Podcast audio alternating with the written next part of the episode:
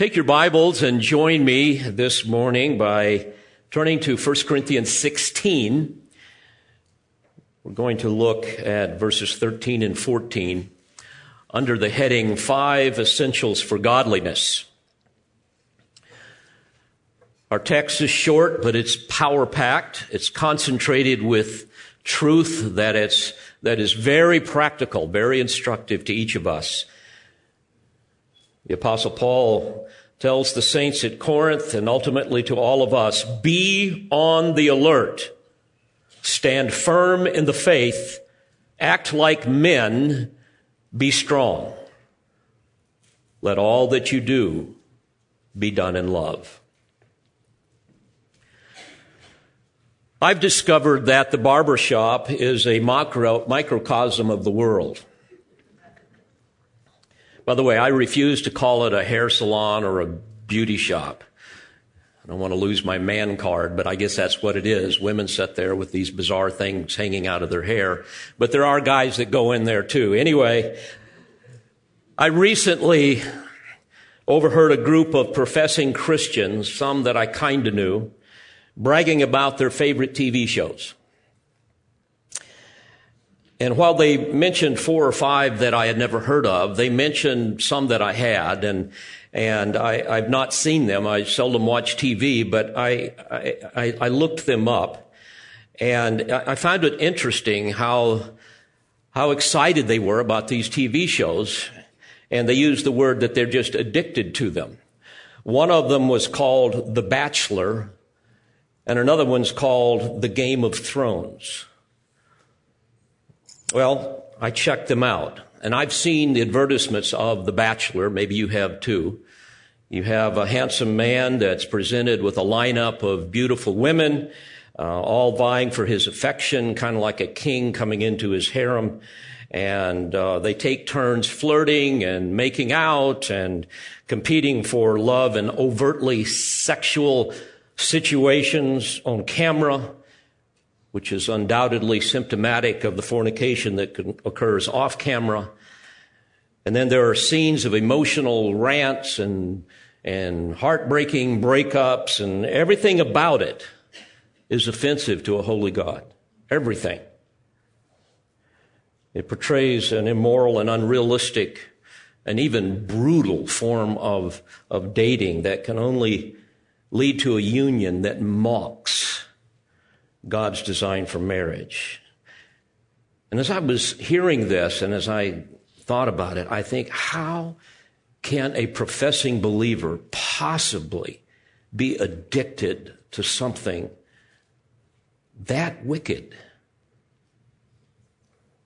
God ordained marriage, and marriage is to be an illustration of the relationship that Christ has with his church. Uh, the loving headship of the husband is to illustrate um, Christ's loving headship of his bridal church, and the, the joyful submission of a wife is to picture the, the church's joyful submission to the Lord. All of that gets perverted in this type of thing. My mind went to Matthew 5 and verse 28, where Jesus said, Everyone who looks at a woman with lust for her has already committed adultery with her in his heart. If your right eye makes you stumble, tear it out and throw it from you. For it is better for you to lose one of the parts of your body than for your whole body to be thrown into hell. Folks, when is it appropriate to take Jesus seriously? I researched the Game of Thrones, a very ominous show that shows, uh, uh, really exalts Satan, as from what I could gather, his kingdom of darkness.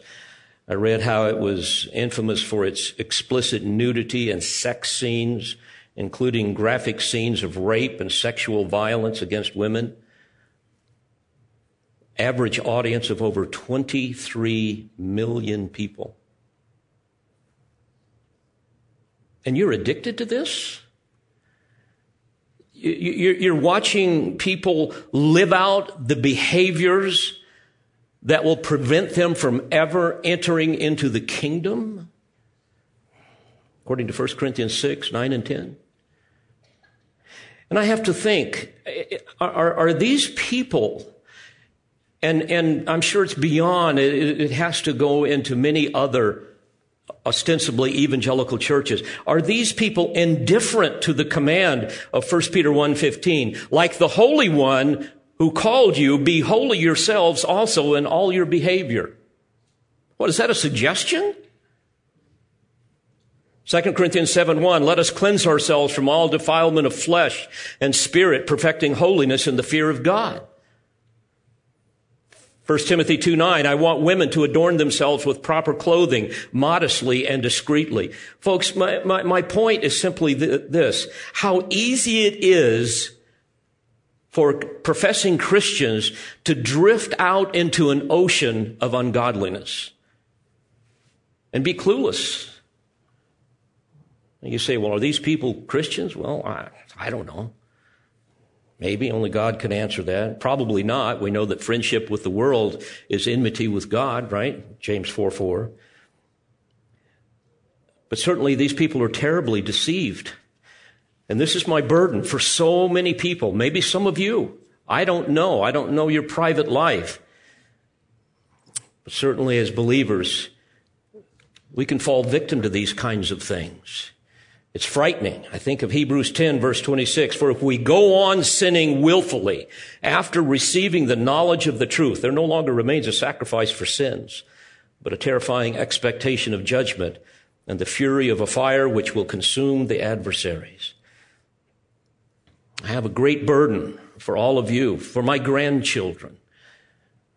We all have to guard our flesh, guard our hearts from these kinds of temptations. And I was also thinking how this is alarmingly reminiscent of uh, God's warning and his judgment upon ancient Israel. They were enslaved by the power of their own sin. They couldn't even see what was going on. And in Hosea 5 verse 4, we read, their deeds, literally their sins, will not allow them to return to their God, for a spirit of harlotry is within them, and they do not know the Lord.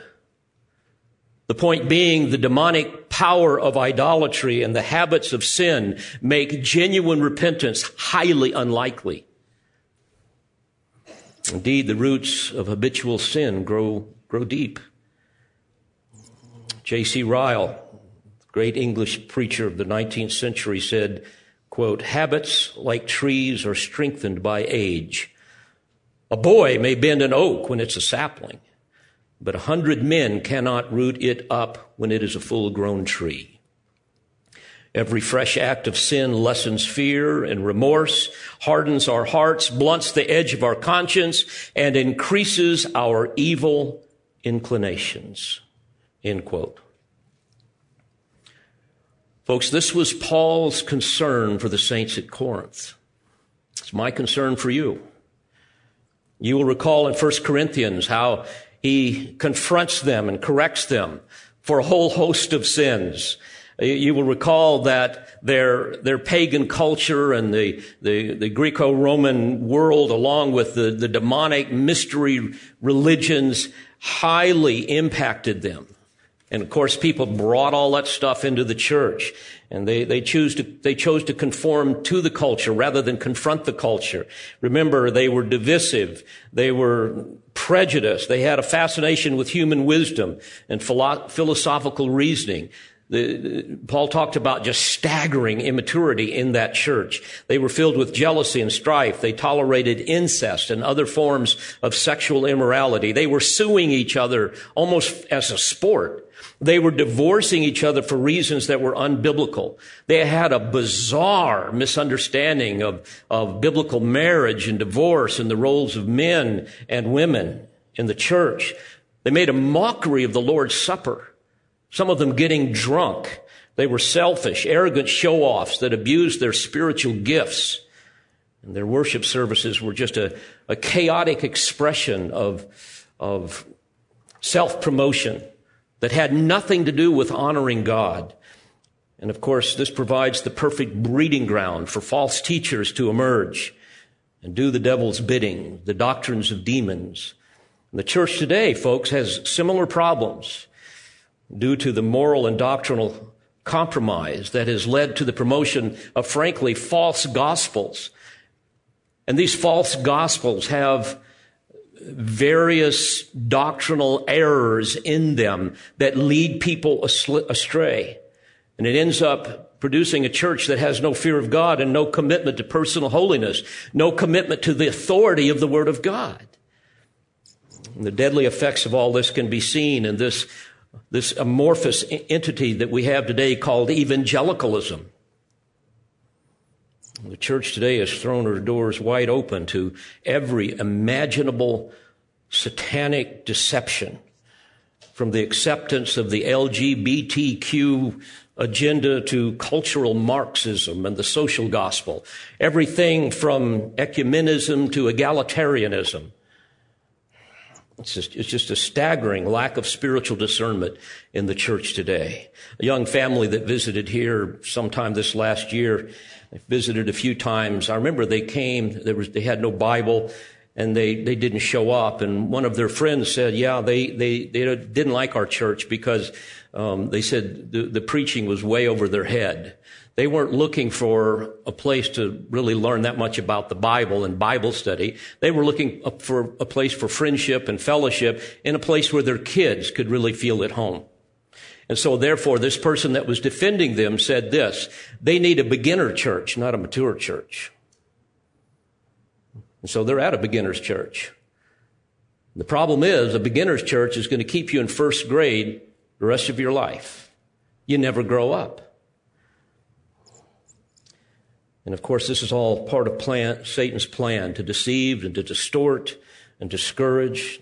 Dear Christian, I plead with you to take God's warning seriously. I think of what Paul said in 2 Timothy 3.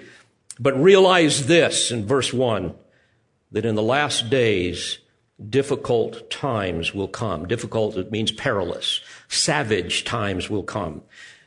And the times refers to literally an accumulation of deceptive epochs. Layer upon layer upon layer upon layer upon layer of deception. To the point now where you preach the truth and people just think you're some kind of a knuckle dragging Neanderthal living in a cave. They can't believe that you would say what God says in His Word. Realize this, that in the last days difficult times will come. And of course, this speaks of the steady decay of man's spiritual disposition as he tries to make sense out of life apart from God. Paul went on to say, for men will be lovers of self, lovers of money, boastful, arrogant, revelers, disobedient to parents, ungrateful, unholy, unloving, irreconcilable, malicious gossips without self-control, brutal, haters of good, treacherous, reckless, conceited, lovers of pleasure rather than lovers of God, holding to a form of godliness, although they have denied its power. Avoid such men as these. For among them are those who enter into households and captivate weak women weighed down with sins, led on by various impulses, always learning and never able to come to the knowledge of the truth. Folks, this is where we are today. This is what happens when men and women will not endure sound doctrine. They want their ears tickled, so they will accumulate for themselves teachers in accordance to their own desires. They will turn away their ears from the truth and turn aside unto myths.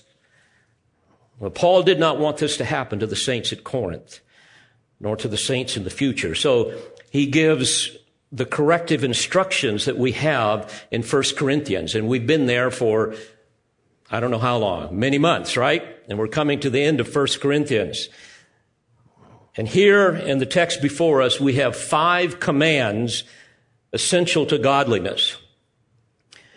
You want to know what God's will is for your life? Well, this is part of what it will be right here. Verse 13, be on the alert, stand firm in the faith, act like men, be strong, let all that you do be done in love. I'm going to give you five points that are basically a paraphrase, a summarization of what these particular commands are saying. The five essential commands to godliness. Be watchful for spiritual adversaries, number one. Number two, be firm in Bible doctrine. Number three, be courageously mature in character and conduct. Number four, be strengthened by the power of Christ. And finally, be loving in all things. So let's examine these five commands that God has given us for our good and His glory. Again, the first one, be on the alert. It could be translated, be awake, be on guard, be watchful. Maintain a vigilant and a determined effort to stay awake. The term is used 22 times in the New Testament, typically in reference to Christians needing to stay awake, to be watchful spiritually, as opposed to being indifferent, as opposed to being careless. So, the first command could be summarized number one, be watchful for spiritual adversaries. Many examples come to my mind when I study the Word. I'll give you one of them. I remember a number of years ago, I had a hot blooded quarter horse mare that was a great reining cow horse and she needed more work to get used to roping and different things. So I took her down to some friends at a big training place in, down in Fort Worth, Texas. And as we got the mare off the, the trailer, a young lady was there, very kind, and she had a blue heeler with her. And I noticed that blue heeler was watching me. And I've been around ranches enough to know that you watch blue heelers. So we went in and took my horse in, and this large barn is a huge facility, and lots of people out in the indoor arena. And they said, you know, go down this corridor, put your horse there. And one of the cowboys went there with me and said, you know, why don't you put her in here, put your tack up over here, and. Uh, and the young lady had left and, and as he was walking, walking back, he said, by the way, keep your eye on that dog. It bites. All right. Be on the alert, right? So, oh boy, I did. I'm watching this dog. I'm trying to do stuff and it kept moving around behind me. And finally, bam, it nailed me right on the ankle, tore my jeans, went through, almost went through my boot, just got a hold of my Achilles tendon. And, and, then, and then it backed off and I, you know, hollered and kicked at it and it backed off, but it backed off about from here to there and it just stood there rolling its lips at me and growling. All right. So now what do you do? I hollered for about two or three minutes. Nobody could hear me. So I exercised my Second Amendment right, pulled out my handgun, and I shot right in front of the dog, and it bolted out of there, as we say, like a scalded dog. And so, instant repentance instant repentance. I came out and they came running up and what happened? What happened? And I told them and we looked about 60 yards away and that dog was up on the back of a flatbed pickup looking at me, mourning over his sin, I'm sure. One of the cowboys said, I wish you would have killed that dog. Well, you get the idea. Folks, we have to keep an eye out for certain things, and that's just one rather silly illustration, but I want you to understand from that illustration that we need to be alert for something far more dangerous than an ill tempered, bad mannered blue heeler. May I offer you five spiritual blue heelers you must watch in your life under this heading of be alert. Number one, be watchful for temptations that seduce you to sin. Jesus warned his disciples about this in Mark 14, 38. Keep watching and praying that you may not come into temptation. The spirit is willing, but the flesh is weak. Folks, be alert to those things in your life that you know will tempt you to sin. That you know will tempt you to dishonor Christ in your life and forfeit blessing in your life. The friends you choose, the things you watch, the things you read, the places you go the things you put in your body? Are you alert to all of the enticements in Satan's world system? By the way, they will fall under the categories of the lust of the eye, the lust of the flesh, and the boastful pride of life. Proverbs 4, verse 23 Watch over your heart with all diligence, for from it, for from it flow the springs of life. Put away from you a deceitful mouth and put devious speech far from you and let your eyes look directly ahead and let your gaze be fixed straight in front of you. Watch the path of your feet and all your ways will be established. So first of all, be watchful for temptations that seduce you to sin. Secondly, be watchful for your adversary, the devil. 1 Peter 5, 8, be of sober spirit, be on the alert. Your adversary, the devil, prowls around like a roaring lion seeking someone to devour. Well, what am I supposed to look for? Look for deception. Look for doctrinal error. Look for things that will cause you to be discouraged in your walk with Christ, to cause you to doubt what the Word of God says. Guard yourselves against those things. By the way, the term devil means slanderer. So look out for those organizations and those kind of people that will malign you. As we read in Titus 3:10, reject a factious man a hairetikos, the, the heretic that's among you. Have nothing to do with those kinds of people. And Satan is ingenious in his subtle ways of bringing about personal and, and, and spiritual defeat, to bring about doubt and discouragement and discord and distractions and despair. Let, let me put it to you very practically. Be watchful for the subtle smile of the seductress.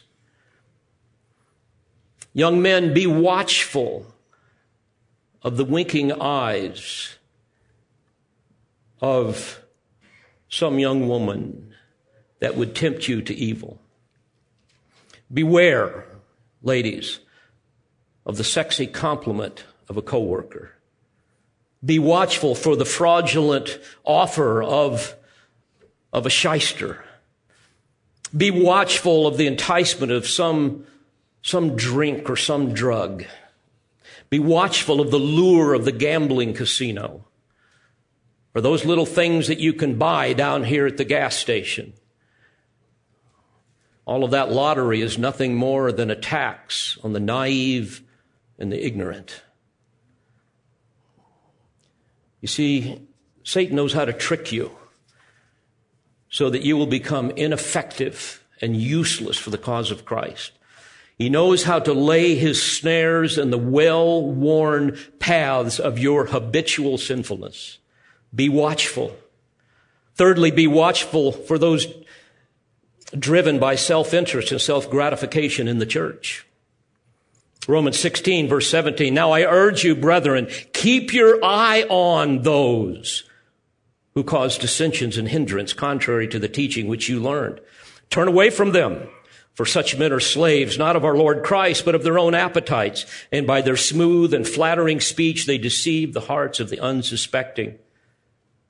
Fourthly, be watchful for false teachers. Acts 20 verse 28. Be on guard, Paul says, for yourselves and for all the flock among which the Holy Spirit has made you overseers. He's speaking primarily to the, to the elders at the church at Ephesus. To shepherd the church of God, which he purchased with his own blood. I know that after my departure, savage wolves will come in among you, not sparing the flock. And from among your own selves, men will arise speaking perverse things to draw away the disciples after them. Therefore, be on the alert.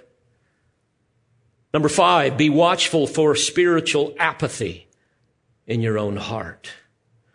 You know what it is when you begin to grow cold and indifferent towards the Word of God and the will of God.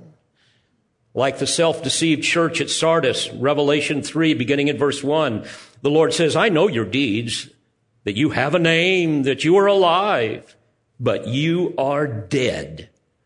Wake up and strengthen the things that remain, which were about to die for I have not found your deeds completed in the sight of my God. Paul, told Timothy in 2 Timothy 4 and verse 5, be sober on all things. Be continually on the alert in every circumstance, in every situation, on all occasions. He told the Thessalonians in 1 Thessalonians 5, 6, let us not sleep as others do, but let us be alert and sober. By the way, by the way, the term sober is used figuratively in the New Testament um, meaning to be free from any form of mental or, or, or spiritual drunkenness that might inhibit you in your ability to be watchful for danger in your life. Well, back to verse 13. Not only are we to be watchful for spiritual adversaries, but secondly, Paul says, be firm in Bible doctrine. That's what it means in verse 13 when he says, stand firm in the faith. Referring to the doctrinal truths of the gospel revealed in scripture, which encompasses the whole counsel of God. Jude 3, it's, it, it is a reference to the faith that was once for all delivered to the saints. Philippians 1:27, Paul told the saints that he expected to hear that they were, quote, standing firm in one spirit, with one mind, striving together for the faith of the gospel. Paul refers to this as the gospel which I preached to you, which also you received, in which you, in which also you stand. 1 Corinthians 15 and verse 1.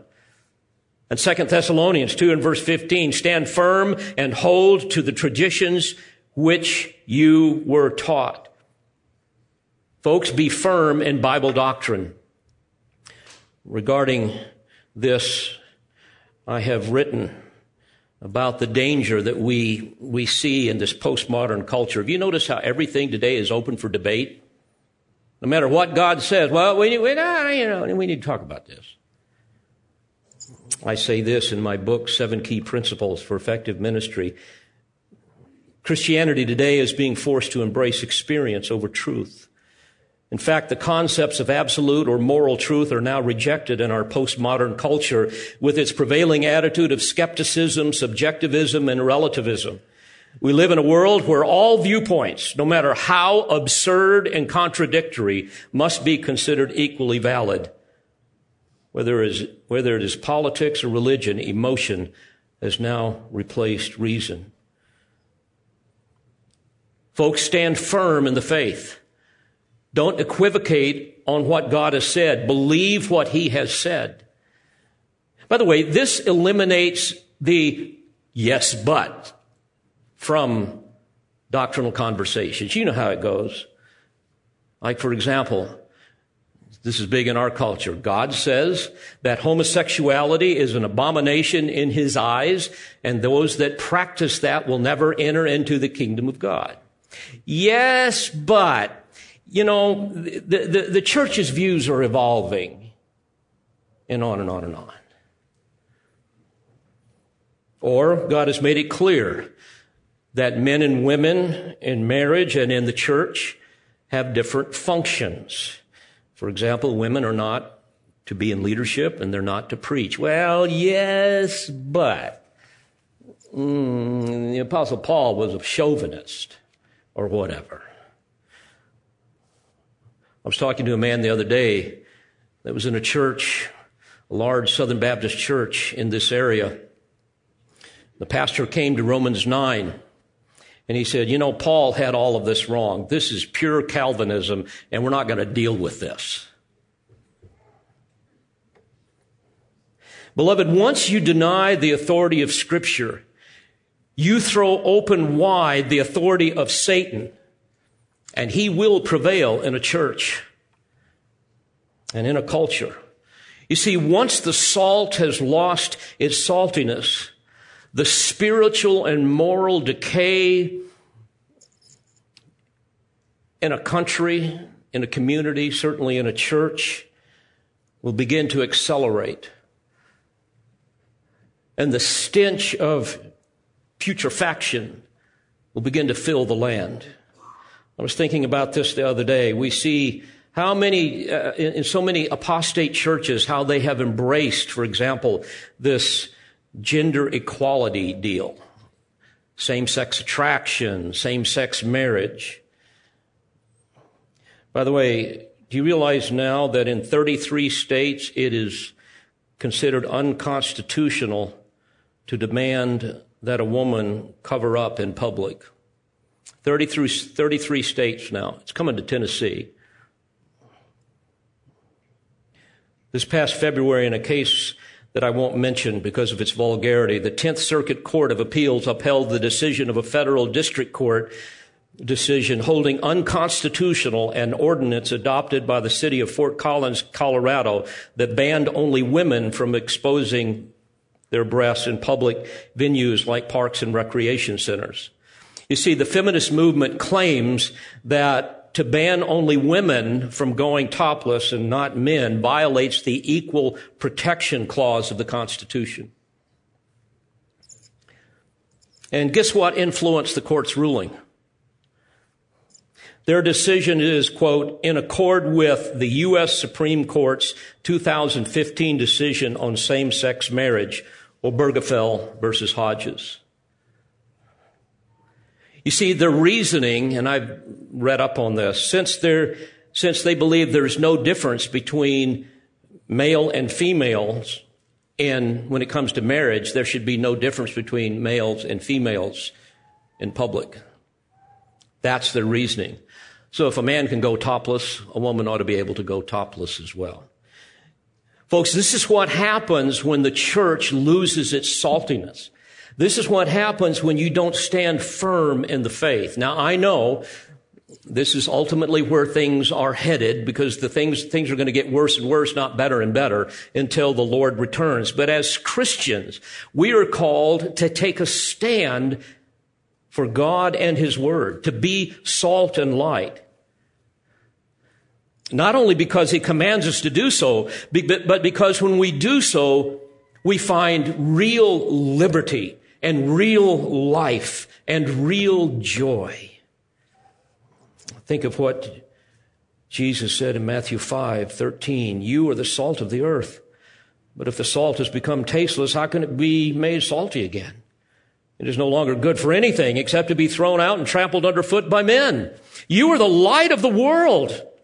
A city set on a hill cannot be hidden, nor does anyone light a lamp and put it under a basket, but on the lampstand, and it gives light to all who are in the house. Let your light shine before men in such a way that they may see your good works and glorify your Father who is in heaven. So Paul is saying, be watchful for spiritual adversaries, be firm in Bible doctrine. Number three, be courageously mature in character and conduct. That's what it means when he says, act like men. It could be translated, be courageous, be manly, show mature courage. That's the idea. By the way, this is the opposite of how he characterized them earlier. Remember in 1 Corinthians 3, 1, he said, he said, I, I could not speak to you as to spiritual men, but as to men of flesh, as to infants in Christ. I gave you milk to drink, not solid food, for you were not able to receive it. Indeed, even now you are not yet able, for you are still fleshly. In other words, they were acting like spiritually immature, self-centered toddlers. And we've all seen this. We know what this looks like. You can go across over to the Family Life Center and you can see what it looks like. They're self-centered. They're demanding. They're ruled by self-will. They're, they're jealous. They throw tantrums when they don't get their way. Well, that's what was going, going on in Corinth. They were in and out of trouble. They were angry, critical, controlling, self-willed, divisive, unteachable. He says you were walking like mere men. In 1 Corinthians 14, 20, he says, brethren, do not be children in your thinking, yet in evil be infants, but in your thinking be mature.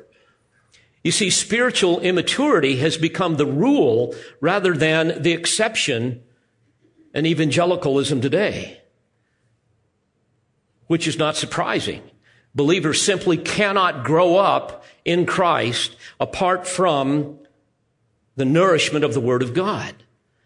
And if they don't get that, they'll believe all kinds of silly things. There, someone showed me just this morning uh, the quote of, of one of the most prominent female preachers out there today that has an impact on probably millions of women she said this, quote, we command all satanic pregnancies to miscarry right now.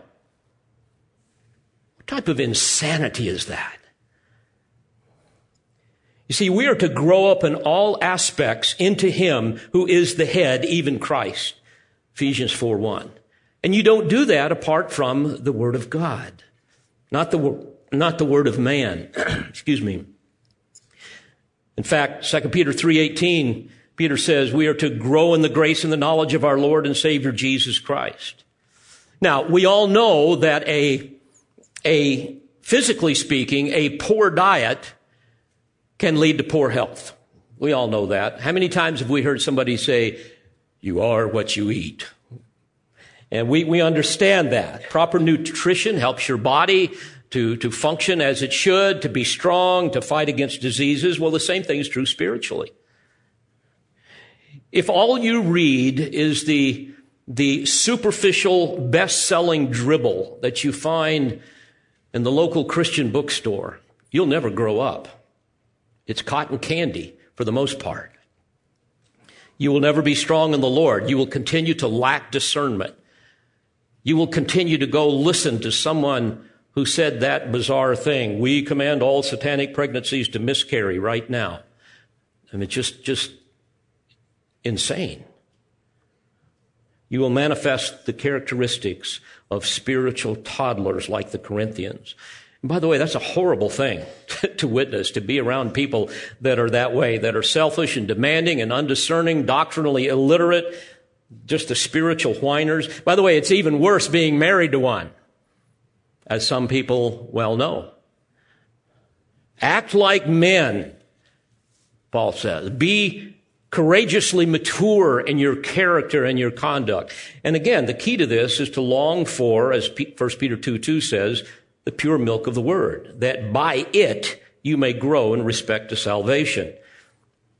And we know that God has given the church, men and women, many of you here, with gifts to uniquely serve in the capacity of, of giving out the pure milk of the word in your various spheres of influence. If you need to spend time around these people. You need to read them. You need to listen to them. This is certainly the role of the pastor teacher.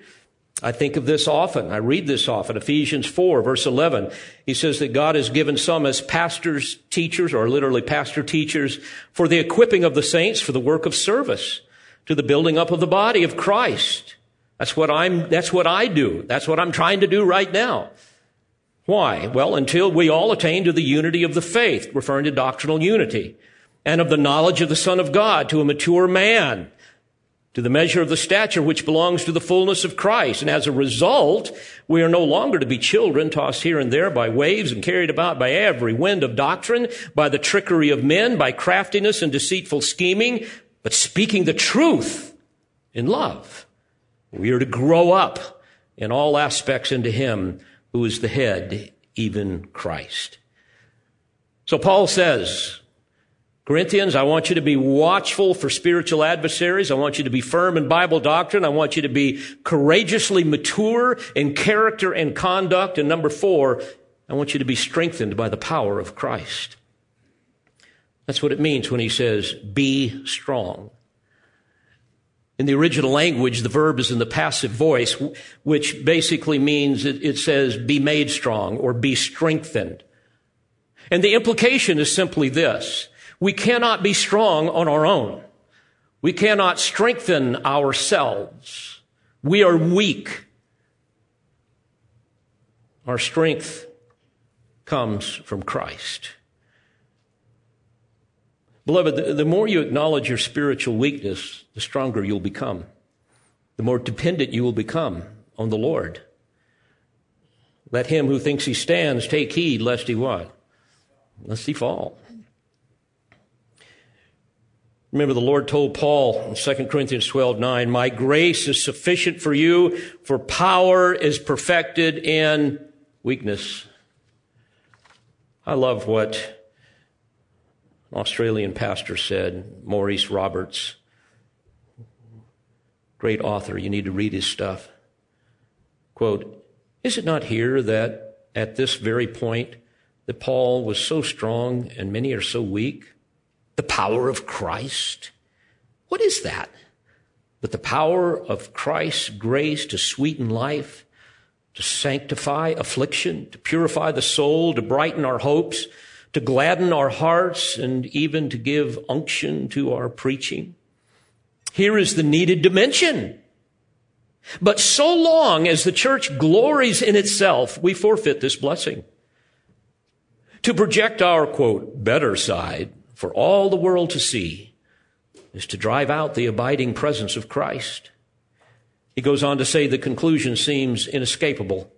The way to grow in strength is to diminish in self-importance. The way to enjoy more of Christ in our lives is to be more honest, more realistic about what we are, and less obsessed with the urge to keep up appearances with other people at all costs. End quote. I'm not saying do this, but it goes through my mind. I think you've got on Facebook, don't you have some private thing where you can talk to people that, that you're part of? Imagine putting on there, please pray for me. I, I struggle with the fear of man. Please pray for me. I struggle with pornography. Please pray for me. I, am weak when it comes to my own pride and I'm beginning to see it. Pray for me. I'm, I'm, I'm, I'm lazy spiritually. I'm not loving my wife as Christ loved the church. Pray for me because of my pride. Boy, we don't do that, do we? We put on there the latest picture, fishing for the next compliment, promoting ourselves. Folks, you will recall how God knew that his servant Timothy needed, needed help. He knew he was weak, he was timid, he was spiritually, probably physically weak. He needed to be strengthened in his resolve to obey Christ and to keep preaching the gospel. And he, he was afraid because of all that was going on with Nero. The persecution was mounting. We studied that a few weeks ago. And Paul admonished him, saying, You therefore, my son, be strong in the grace that is in Christ Jesus. Again, the implication being you have no strength in yourself but you have unlimited strength in the grace that is in Christ Jesus. Grace referring to the, the in this context, the, the, the sufficiency of Christ's power. And because we are united to Him, we possess that power.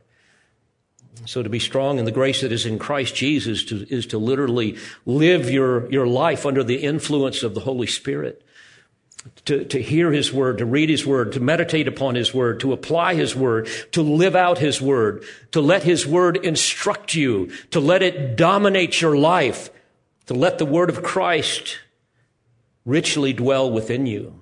Colossians 3:16. And this will include, dear friends, a personal pursuit of holiness. It will include putting up some boundaries on the types of things you would watch on television or watch on the internet the kind of people you would be around, you would choose to be around. It include, includes confessing known sin and dealing with it. It includes exercising your faith. It, it, it, it includes living coram deo in the presence of God.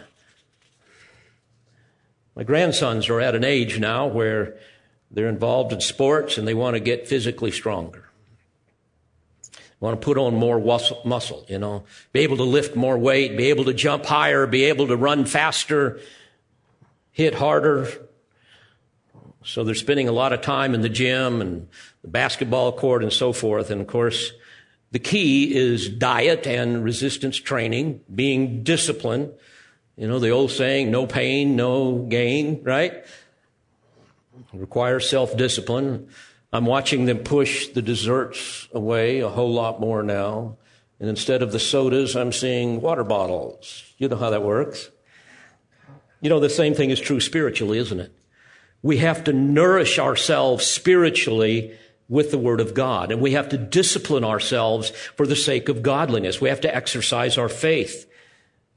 Colossians 1 verse 10, Paul says how to do this. Walk in a manner worthy of the Lord to please Him in all respects, bearing fruit in every good work and increasing in the knowledge of God, strengthened with all power according to His glorious might. There's the key to the power. John 15, 5. Remember Jesus said that he who abides in me and I in him, he bears much fruit for apart from me you can do nothing. And to abide means to remain or continue, to, to, to remain in fellowship with the living Christ, to have a sustained conscious communion with Him in your life. Because sometimes that fellowship can be interrupted by sin. And, and as we abide in Christ, what we do is we yield our spirits to the Holy Spirit within us And according to Ephesians 3:16, we become strengthened with power through his spirit in the inner man. Dear friends, I must ask you, does this describe you? Are you being strengthened by the power of Christ or are you living in the feebleness of your own flesh? And if so, you're going to fall flat on your face. Just a matter of time. And we can all fall victim to the flesh to the world around us, to the culture. That's what Satan would have us believe, would have us do. His world system is designed to be opposed to all that God is for. And you're going to fall victim to your favorite idol, whatever it is you choose to worship food, social media, television, the internet filth money, whatever it is. You need to be strengthened by the power of Christ. And finally, Paul says, be loving in all things. Be on the alert, stand firm in the faith, act like men, be strong. Let all that you do be done in love. You will recall how love was the missing ingredient with the Corinthians, right? That, that's why he spent a whole chapter, chapter 13, the, the love chapter, helping them understand what love was all about. You see, they were too busy showing off their fabricated spiritual gifts to draw attention to themselves to realize that they were there to edify others in the body. Dear church family, please understand. We can all fall into the same pit. In fact, we can be watchful for spiritual adversaries as we're studying here. We can be firm in Bible doctrine, courageously mature in character and conduct, and be strengthened by the power of Christ. But if we're not motivated by a sincere love for Christ and for his people, we're powerless. So we need to ask God for help. Remember, love comes from the Lord, doesn't it? 1 John 4 7, Beloved, let us love one another, for love is from God. And everyone who loves is born of God and knows God. If I can put it to you real practically, if you're here today and you've got resentment in your heart towards your wife or your husband or your parents or, or maybe somebody in the church, if you're unforgiving, if you're filled with anger, if you've got some life dominating sin that you're just not dealing with, please know this. You're not being watchful for spiritual adversaries. You're not being firm in Bible doctrine. You're not being courageously mature in character and conduct. And you're not being strengthened by the power of Christ. So I would just humbly ask you, as your pastor, to acknowledge this before the Lord, to repent of it to confess your sin, get right with God, get right with others. Embrace these five essentials to godliness and watch what God will do. Amen. Watch what God will do. Let's pray together. Father, thank you for these compelling commands that you have given us in your word. Help us by the power of your Spirit to live them out that we might enjoy fully all that we have in Christ, that others may see the glory of Christ radiating from us, that others may come to faith in Christ, and ultimately that you may be glorified in our lives. I pray this in the precious name of Jesus and for his sake. Amen. We pray you've been edified by this presentation. You've been listening to the teaching ministry of Calvary Bible Church in Jolton, Tennessee. For more information on Calvary Bible Church or for more audio, please visit our website at cbctn.org.